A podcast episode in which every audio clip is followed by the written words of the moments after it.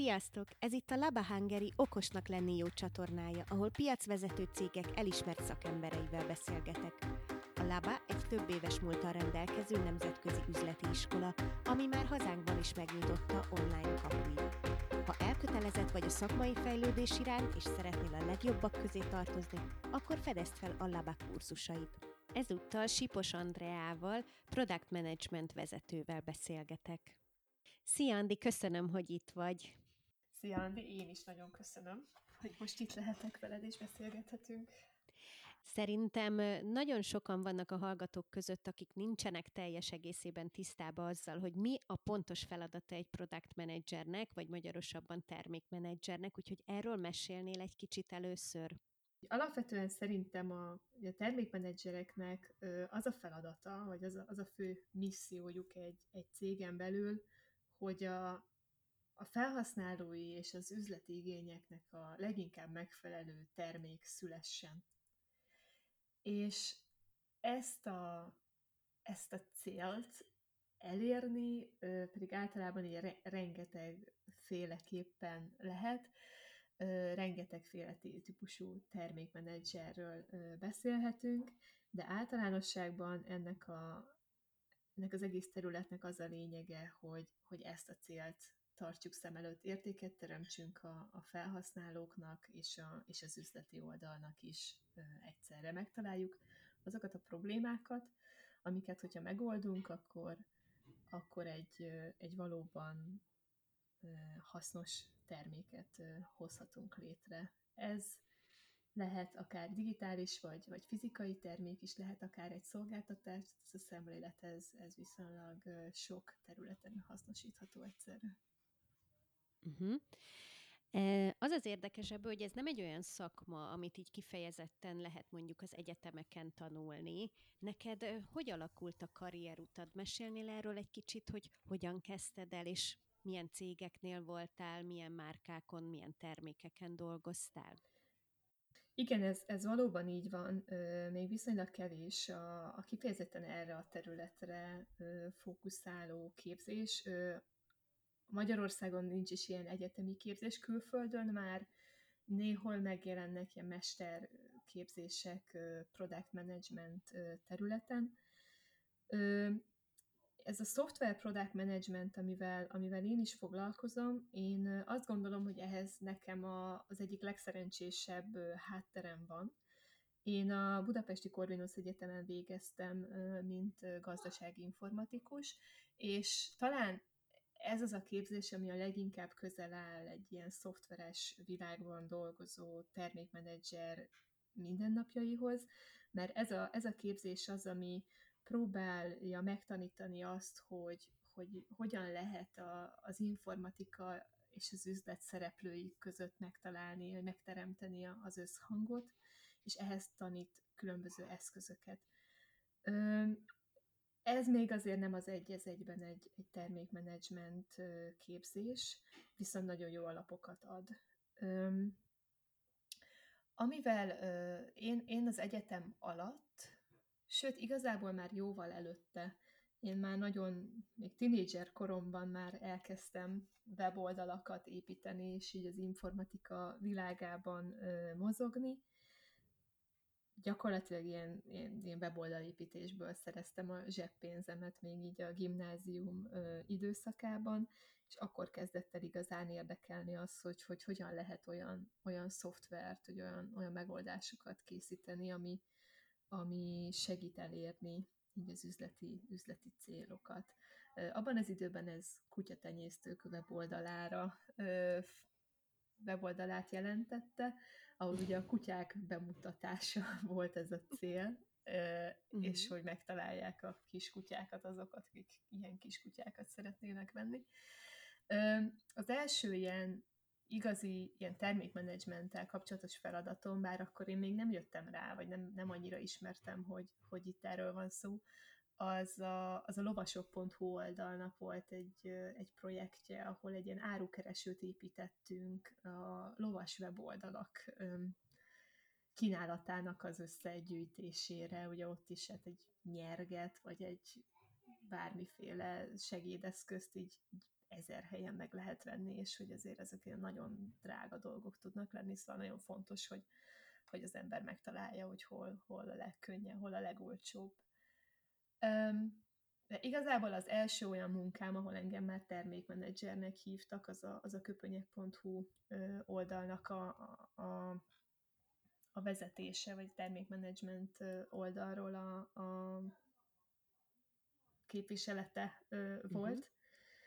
Én oda, oda így közvetlenül, sőt már így, így, így diplomázás alatt, tehát amikor nem szakdolgozatomat írtam, én, én akkor kerültem hozzájuk, és ö, ott, ott láttam meg igazán, hogy, hogy mennyire szertágazó lehet ez a terület, hogy milyen együtt dolgozni egy, egy fejlesztővel, egy fejlesztő csapattal, egy szakmai vezetővel, ugye ott a, abban az esetben a meteorológussal, milyen együtt dolgozni egy designerrel, értékesítéssel, marketinggel. Szóval ott, ott kóstoltam ebbe bele először, hogy milyen, milyen komplex ez az egész folyamat, és tőlük kerültem a Prezihez, és nekem az volt a, igazság szerint, a, ahol először kaptam valamiféle ilyen formálisabb képzést.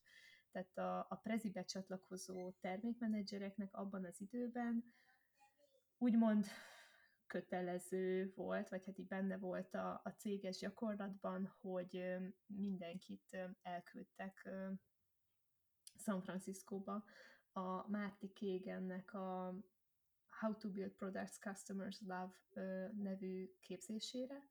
Ő, ő írta az, a, a Product Management szakirodalom egyik leg, leghíresebb könyvét, az Inspired című könyvet, ami gyakorlatilag ilyen, így ez a, ez a szakma bibliája volt egy időben, tehát ez, ez volt, amelyik először megfogalmazta, hogy mi mik is vagyunk mi, és mi a mi, mi, a mi célunk. Üm, és ez volt az első ilyen, ilyen képzés, amit, amit én itt kaptam ebben a témában. Mm-hmm. Üm, a, A Prezi, a Prezi ebből a szempontból egy ilyen hatalmas ugrás volt, így bele lehetett kóstolni a nemzetközi módszertanokba, és innen, innen már az, próbáltam is így nemzetközi, nemzetközi vizeken maradni. Igazság szerint a következő nagy állomásom, ami, ami, ami nagyon érdekes volt nekem, és szintén rengeteget tanultam, az a Skyscanner volt náluk. Közel öt évet töltöttem a Skyscanner mobil alkalmazásának a, a fejlesztésével. Nekik volt egy, egy ilyen egy harminc-negyven fős irodájuk itt Budapesten, és, és a mi csapataink dolgoztak az iOS meg az Android alkalmazáson. És jelenleg? Jelenleg tanácsadással foglalkozom, több kisebb céggel, illetve magánszemélyekkel, termékmenedzserekkel ö, dolgozom. A cégek esetében ö, stratégiával, folyamatok kidolgozásával ö, foglalkozunk, a magánszemélyek esetében meg, meg a, az ilyen karrierük, ö, karrierükben ugye, az előhaladást segíten, segítem, és, és dolgozunk azon, hogy minél jobb és hatékonyabb termékeket tudjanak építeni a, a saját cégüknél. Uh-huh. Kicsit még kanyarodjunk vissza az első kérdésem felé, mert hogy ahogy elmondtad, hogy mi egy termékmenedzser dolga, abból abszolút kiderült, hogy ez egy nagyon sokrétű feladat.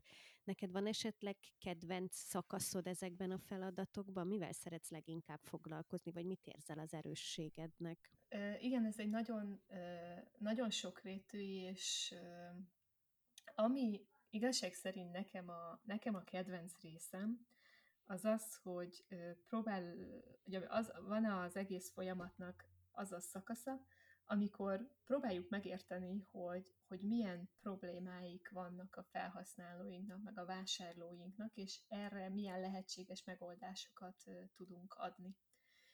És ami engem a leginkább vonz, vagy ami, amit én a leginkább szeretek, az az... az az emberekkel való beszélgetés, tehát a, a, a leendő felhasználók, vásárlóknak a, a, a megértése, az ő szokásaik megér, megismerése, mit használnak, miért nem tetszik az nekik, mire vágynak, mit, mit szeretnének elérni, És amikor ezt, ezt próbáljuk átfordítani, hogy milyen, milyen megoldási lehetőségek vannak erre.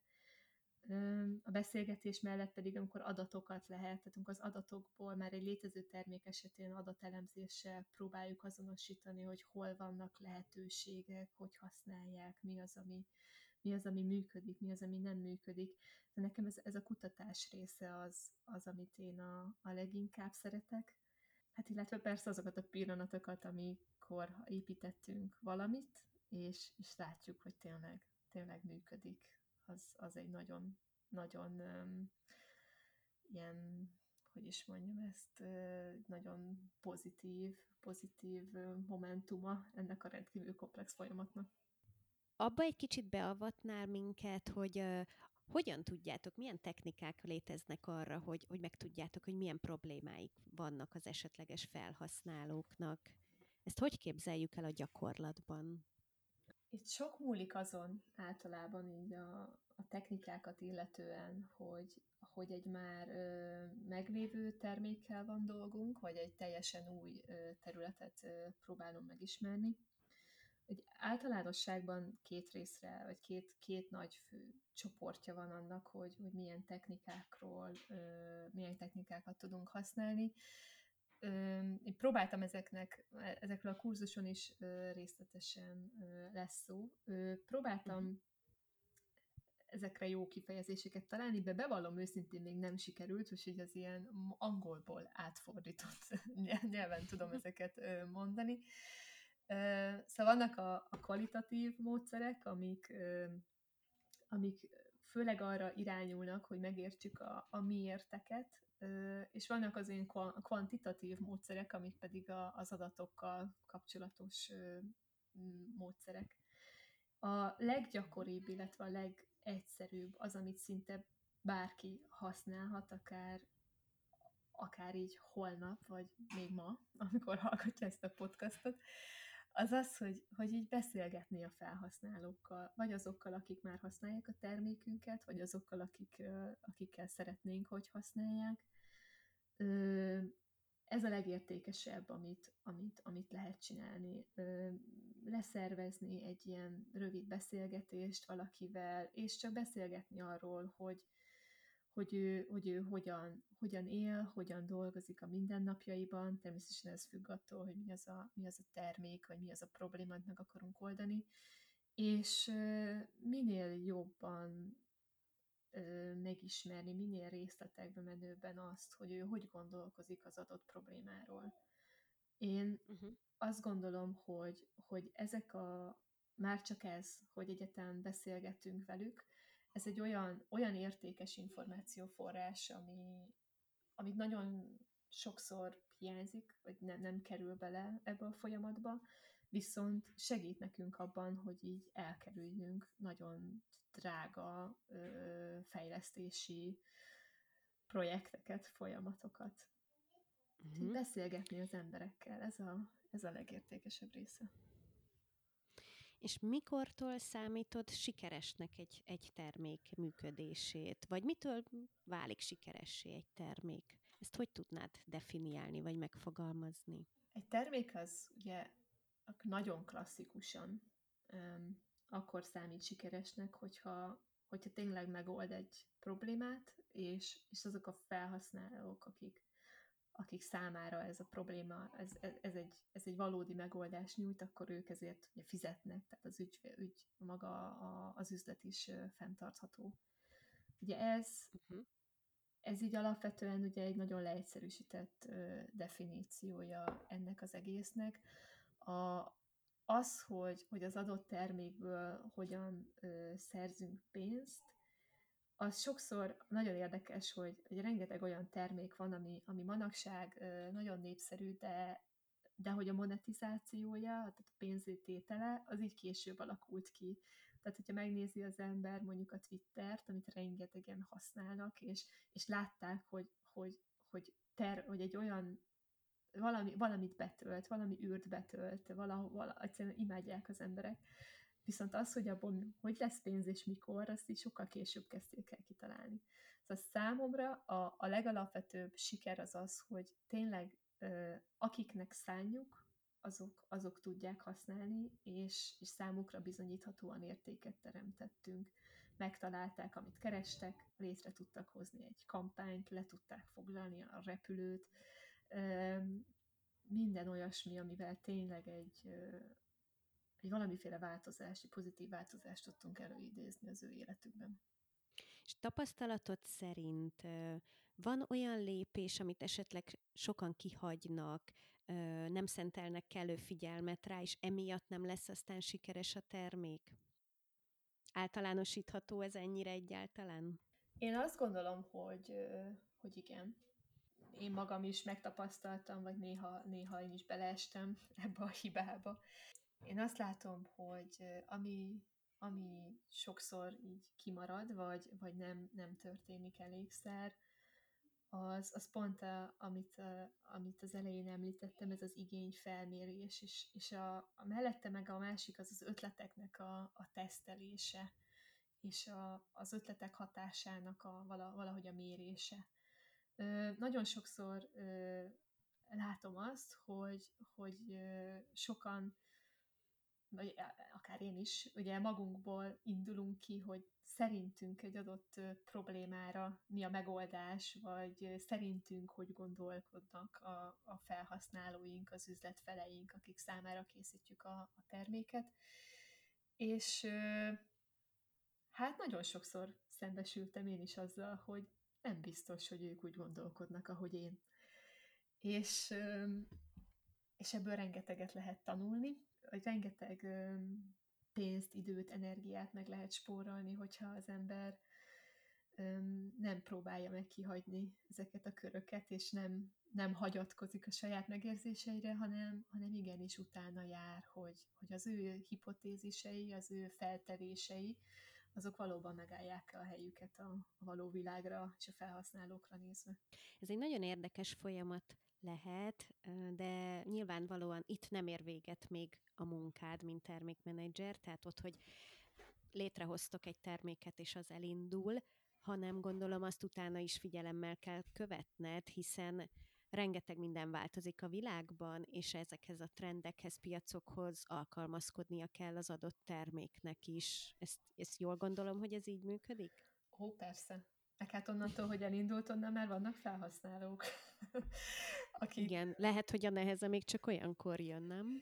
Igen, igen, és hogy ez egy nagyon-nagyon érdekes jelenség, mert ugye minél jobban nő a termék, ugye annál, ugye annál több ember dolgozik rajta, annál több mindent kell összehangolni, ugye minél több felhasználónk van, ugye annál több információ érkezik, hogy ők mit szeretnének, mi működik nekik, mi az, ami nem működik nekik. És, és ez már behoz rengeteg olyan ö, kérdéskört, ami, hát ami rendkívül komplexizálni teszi ezt a folyamatot, tehát, hogy például priorizálni, hogy mik a következő lépések, eldönteni, hogy mi az a következő terület, az a feladat, amire, amire fókuszálni fogunk, az nekem személyesen például az egyik legnagyobb kihívás, amikor, amikor egy már létező termékkel dolgozunk, megtalálni a rengeteg opció közül, hogy milyen irányba fejlesszük tovább, hogy milyen arányban foglalkozzunk a hibák kijavításával, az új dolgok behozatalával, mennyire legyünk vakmerőek, mennyit tesztelgessünk, vagy egyáltalán csak, hogy hogy csinálunk ebből pénzt.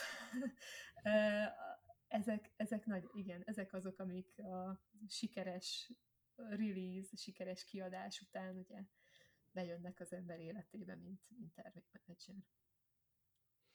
Ahogy hallgatom, hogy erről mesélsz, az jutott eszembe, hogy igazából ez teljes mértékben azt kívánja, hogy az ember, a termékmenedzser, az szinte együtt létezzen az adott termékkel.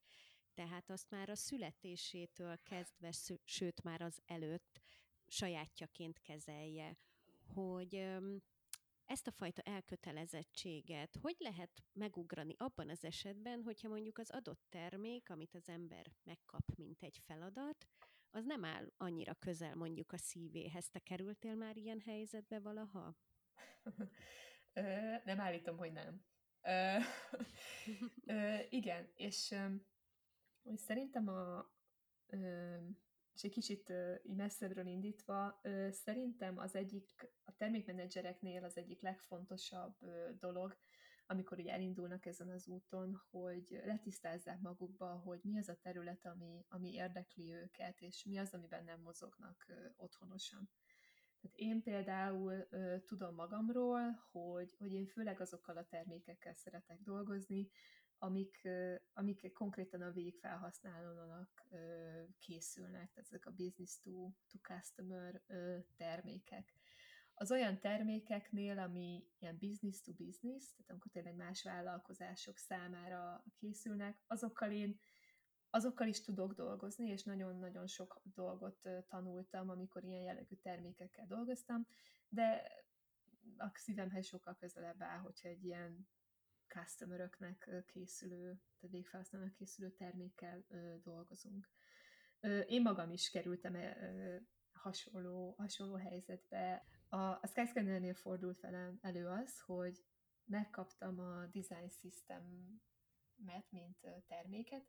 A design system az, az egy olyan rendszer, ami leírja, hogy az oldalt milyen design elemekből lehet felépíteni, és ehhez nem csak ezt a leírást adja, illetve ezeknek az elemeknek bemutatását, hanem ad hozzá maga egy ilyen lekódolt könyvtárat, amiből a fejlesztők utána, utána tudnak dolgozni.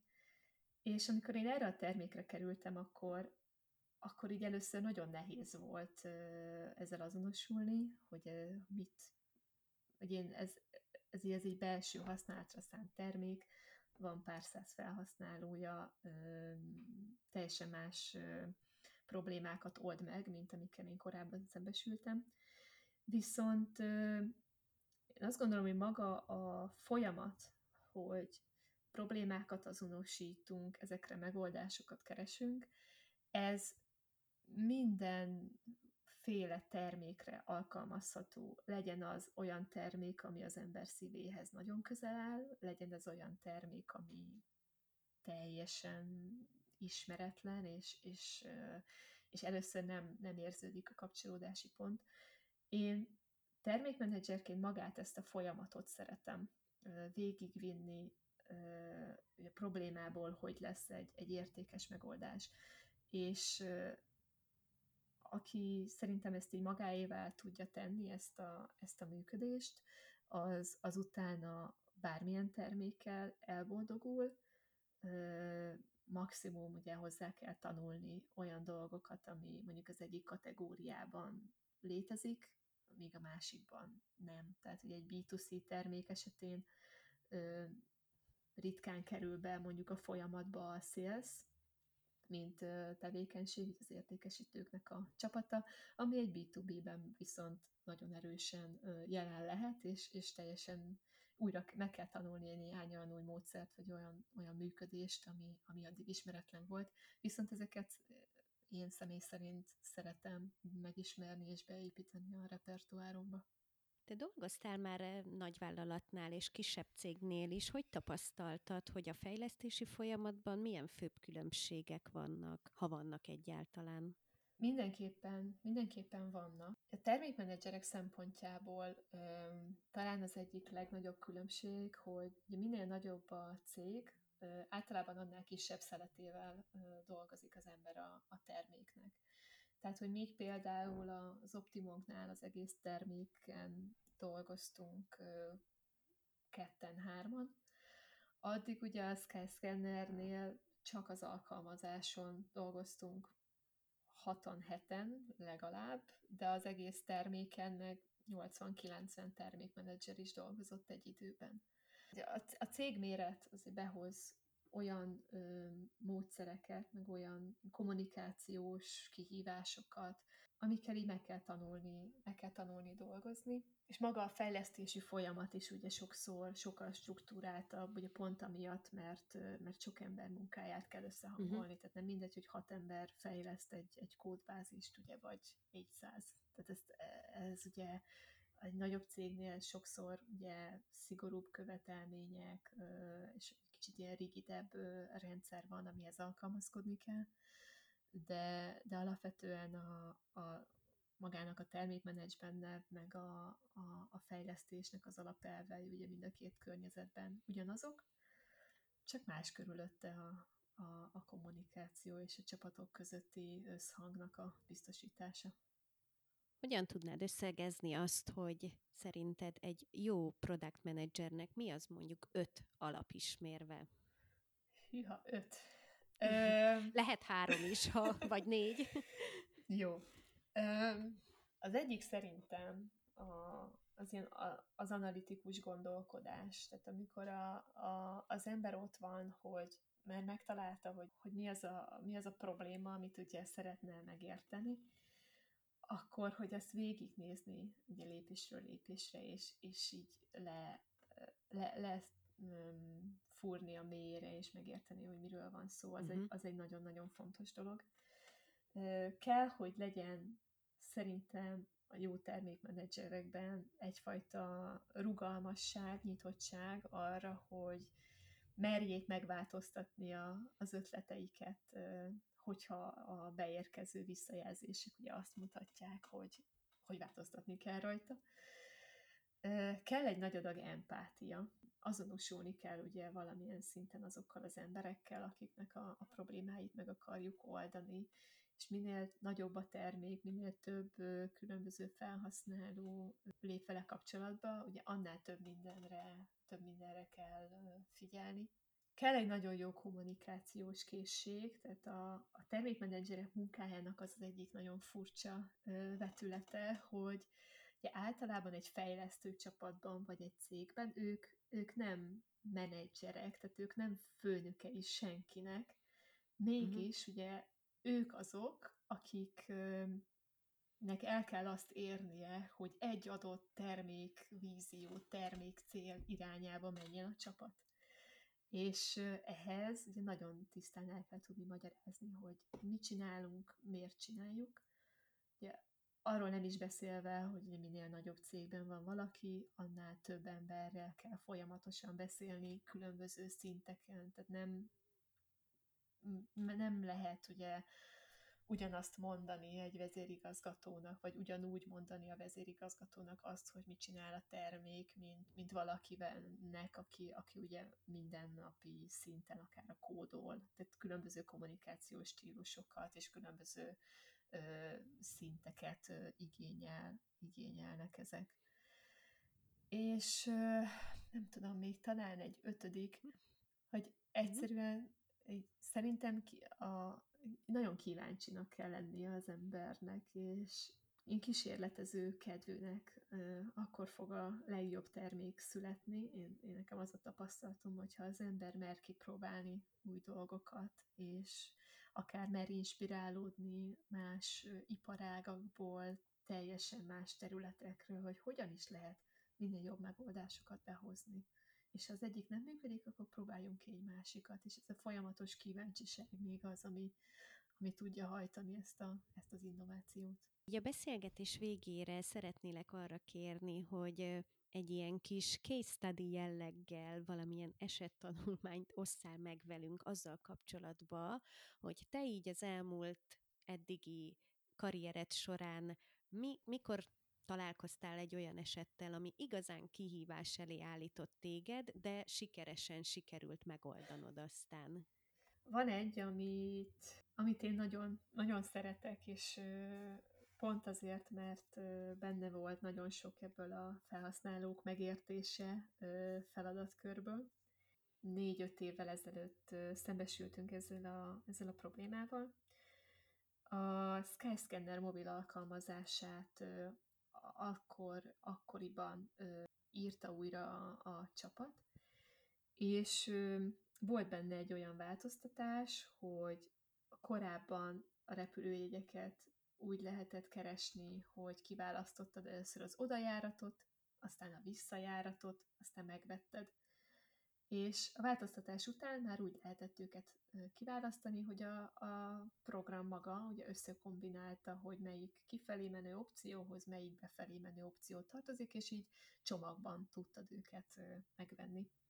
Ennek az volt így általában az értelme, mert így, így legalább rögtön látta az ember, vagy látja az ember, ugye, hogy hogy mi az a termék, amit megvesz, és, és egy, egyben látja az ennek minden vonatkozását. És ez egy, ez egy nagyon, ez egy sok szempontból egy nagyon, egy olyan, olyan változtatás volt, ami, amit már nagyon vártak az emberek.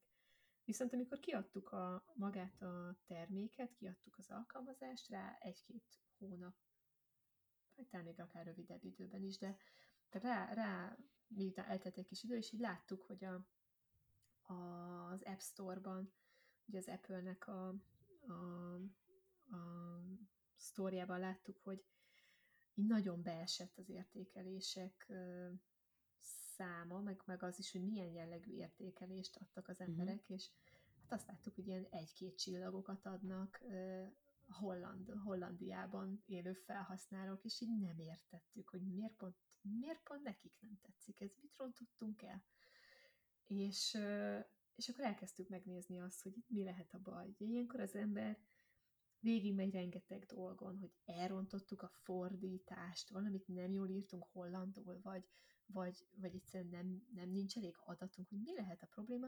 Mindenki csak arra, arra ugye az volt általában a reviewban, hogy ez így használhatatlan lett az alkalmazás, és így nem, nem értettük. És ö, elkezdtünk minél, elkezdtünk ö, nagyobb ö, intenzitással kutatni, hogy mit történhetett itt, és azt találtuk, hogy ugye Hollandiában ugye a legnagyobb reptér, és gyakorlatilag ugye Európában az egyik legnagyobb reptér, az az amszterdami repülőtér. És mm. ez úgy működik, mint egy ilyen hub, itt a ilyen elosztó központ így a kontinensen, oda mindenkinek van közvetlen járata, és ugye onnan indulnak sokszor a, a, a nagyobb, messzebb utakra a repülők is. A korábban, ugye, ugye a, a korábbi megoldással nekik sokkal egyszerűbb volt megtalálni egy repülőt, mert hogy például mondjuk egy London-Amsterdam, valaki Amsterdamból Londonba akart menni, és korábban ő látott mondjuk negyven kifelé menő repülőt, meg negyven visszafelé jövő repülőt, hát most látott ezerhatszáz opciót. És hát ezt én megértem, utána már rájöttünk, hogy hát ez azért nem ugyanaz. és, és akkor ebbe így bele, belementünk mélyebben, rájöttünk, hogy, hogy nem csak az számít egy ilyen kereső motornál, hogy a u i, ugye hogy van, tehát a felhasználói felület hogy van kialakítva, hanem ugye az is befolyásolhatja az élményt, hogy mit próbálunk eladni, mit próbálunk értékesíteni. És az alapján, hogy milyen jegyek, vagy milyen járatok érhetőek ezeken az utakon, különböző ilyen típusokat különböztettünk, meg különböző úttípusokat, és rájöttünk, hogy ezek az úttípusok más jellegű döntési problémákat hoznak. És innen megpróbálom ilyen röv, viszonylag rövidre fogni, mert itt ebben nagyon bele tudok bonyolódni. De például ebben az esetben rájöttünk, hogy vannak olyan úttípusok, ahol nagyon sok ilyen rövid járat van, és ezeken az utakon általában nem az ár, vagy, vagy a, a hossza a repülőútnak a döntő, mert ugye annyira lenyomják az árakat, tehát tényleg egy ilyen Amsterdamból Londonba, hát ott ugyanannyi ideig tart, a legtöbb légitársaság már ugyanannyiért adja a jegyeket, vagy hát akkoriban még ez, még ez úgy volt, és ö, nekik például az a fontos, mikor indul a repülő, mert, meg melyik reptérre megy, mert azt fogja meghatározni, ugye, hogy Hogy, hogy akkor mi az, ami... Tehát az a fő döntési pont, hogy mikor uh-huh. megy, mert lassan már gyakorlatilag úgy megy a repülő, mint egy busz. Tehát az áron már nem nagyon kell ö, ö, foglalkozni az áron. És, ö, és akkor elkezdtünk olyan megoldásokat tervezni, ami ehelyett a megoldás, a listázunk ezerhatszáz találatot, ö, helyett ö, adott egy olyat, ami, ami könnyebben ö, segít ennek a mikor indul ö, megoldás ö, vagy problémára ö, választ adni. És ö, ebben az esetben ö, építettünk sok ö, prototípust, ö, jöttek be ö, felhasználók az irodába, velük napi szinten akár többel is teszteltük, hogy működik-e, érthető-e, használható-e. Amikor találtunk egy olyat, ami, amire azt mondjuk, hogy ö, hogy így nagyjából értik az emberek, akkor ö, csináltunk belőle egy kísérletet, már, a, már az alkalmazáson belül ugye lefejlesztettük, kiadtuk a, a felhasználók ö, egyik fele látta ezt az új megoldást, a másik fele nem. Összehasonlítottuk, hogy, hogy, hogy akik látják, azok jobban teljesítenek-e, vagy könnyebben vásárolnak a repjegyet, mint azok, akik nem. És láttuk, hogy, hogy igen, tehát, hogy a, a foglalások számát az képes volt egy ilyen új ö, megoldás, egy ilyen új, gyakorlatilag ez csak egy ilyen kis, kis modul ott a, az oldal tetején, ez képes volt módosítani, csak képes volt javítani a, a, a terméket. És ö, ez azóta is ö, most éppen volt egy újabb újraírás az alkalmazásnak, szóval most bevallom, ezt én nem tudom, hogy még most ott van-e, de azt tudom, hogy, hogy hónapokkal ezelőtt még, még ott volt ez, amit annó évekkel ezelőtt lefejlesztettünk, és, és nagyon szerették az emberek, mert adott egy jó képet arról, hogy milyen járatok mennek, mikor, nagyjából mennyi, milyen áron vannak, és erre az úttípusra, erre a problémakörre, hogy a sok gyakorlatilag buszszerű, já, sűrűségű járatra, de akkor könnyebben tudták kiválasztani, mint a lapozzunk végig sok, sok kártyát ö, módszerrel. Szóval nekem ez volt őszintén szólva az egyik ö, kedvenc projektem. Ö, úgy érezem, hogy itt, itt rengeteget tanultam erről a folyamatról, hogy hogyan lehet így a mélyére menni így ennek a problémának, hogyan lehet ö, javaslatokat előhozni, azokat tesztelni, beépíteni, mérni a hatékonyságát. Ö, És ez szerencsére tényleg egy azóta is működő megoldásba, megoldásba szaladt ki. Futott. Igen, ez az eset nagyon jól összefoglalja azt, hogy mi mindennel kell szembesülnöd, mire kell reagálni, meg egyáltalán milyen gondolkozásmódot igényel ez a fajta munka. Úgyhogy ez nagyon érdekes volt ezt hallgatni. Hogyha valaki szeretne még jobban elmélyedni a termékmenedzsment témakörében, akkor tudnál esetleg egy-két olvasmányt ajánlani? A legnagyobb kihívás ebben a, ebben a, a termékmenedzsmentben, amikor tanulni akar az ember, hogy, hogy gyakorlatilag nincs magyar nyelvű szakirodalom egyenlőre uh-huh. ebben a témában, viszont angolokat, azokat nagyon szívesen ajánlok. Jó. Tehát az egyik az, az mindenképpen a, a Marty Cagannek az Inspired című könyve. Én azt nagyon szeretem, és nagyon jól összefoglalja azt, hogy mi az, amiről miről szól ez a, ez a terület. Ö, illetve nem olyan egy másik, ami a, szintén ö, ugye kedvencem, és ö, azt gondolom, hogy segít abban, hogy akár nagyvállalati környezetben hogyan, hogyan alakítsuk ki ezt a, ezt a gondolkodásmódot. Ö, az pedig a Melissa Perry-től az Escape in the Built Trap, az a címe a könyvnek, ez egy ilyen kis viszonylag vékonyka könyv, viszont egy, egy ilyen nagyon, egy hosszú esettanulmányon megy végig, és mutatja meg, hogy hogyan lehet behozni ezt termékközpontú, ezt az értékközpontú gondolkodásmódot egy, egy cég életébe. És ö, rengeteg, szerencsére ö, angolul ö, nagyon sok ö, forrás van. Ö, van például a Product School, vagy a Mind the Product, akik, akik sok ilyet ö, készítenek, sok cikket ö, adnak ki a különböző témákban. Ö, őket ajánlom, őket ajánlom elsősorban. Jó, szuper, nagyon szépen köszönöm, és köszönöm ezt a beszélgetést is. Én köszönöm. Köszönöm, hogy itt lehettem. Köszönöm, hogy végighallgattátok ezt az epizódot. Ha tetszett, akkor iratkozzatok fel a csatornára, hiszen hamarosan újabb beszélgetéssel várunk. Amennyiben felkeltette az érdeklődéseteket a Laba Hungary online üzleti iskola, akkor a csatorna leírásban és az epizód alatt megtaláljátok az elérhetőségét. Sziasztok!